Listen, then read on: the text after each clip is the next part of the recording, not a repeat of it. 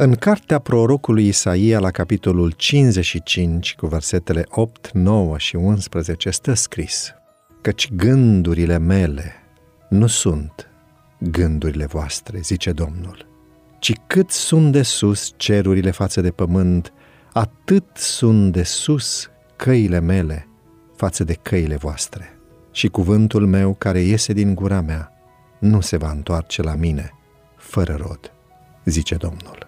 În urmă cu câțiva ani, spune autoarea, am fost mutați într-un district nou și implicit am schimbat și locul de muncă.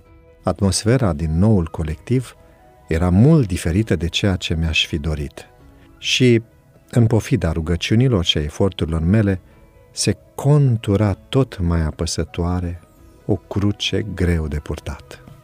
Într-una dintre zile am reușit să schimb câteva cuvinte cu una dintre colege, în cancelarie.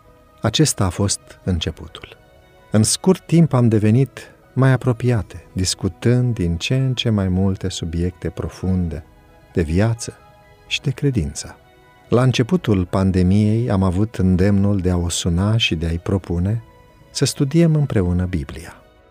Ea a acceptat bucuroasă, așa că timp de aproape o lună, în fiecare dimineață ne sunam pentru a citi din Biblie și a ne ruga împreună, la telefon.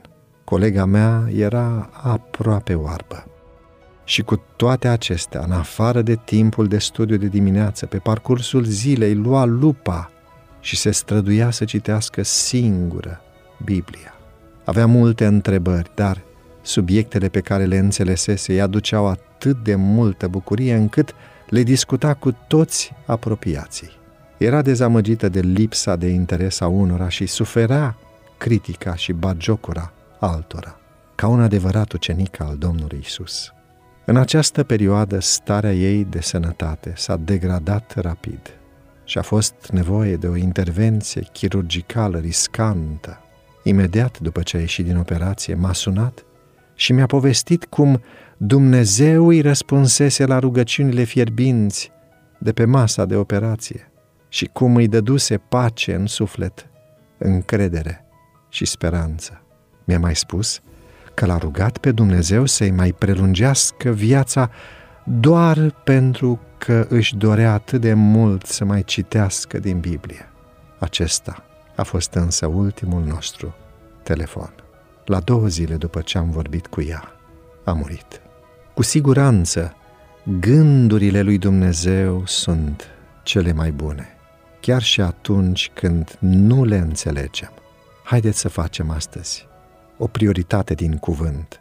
Doar așa vom putea avea gândurile Lui.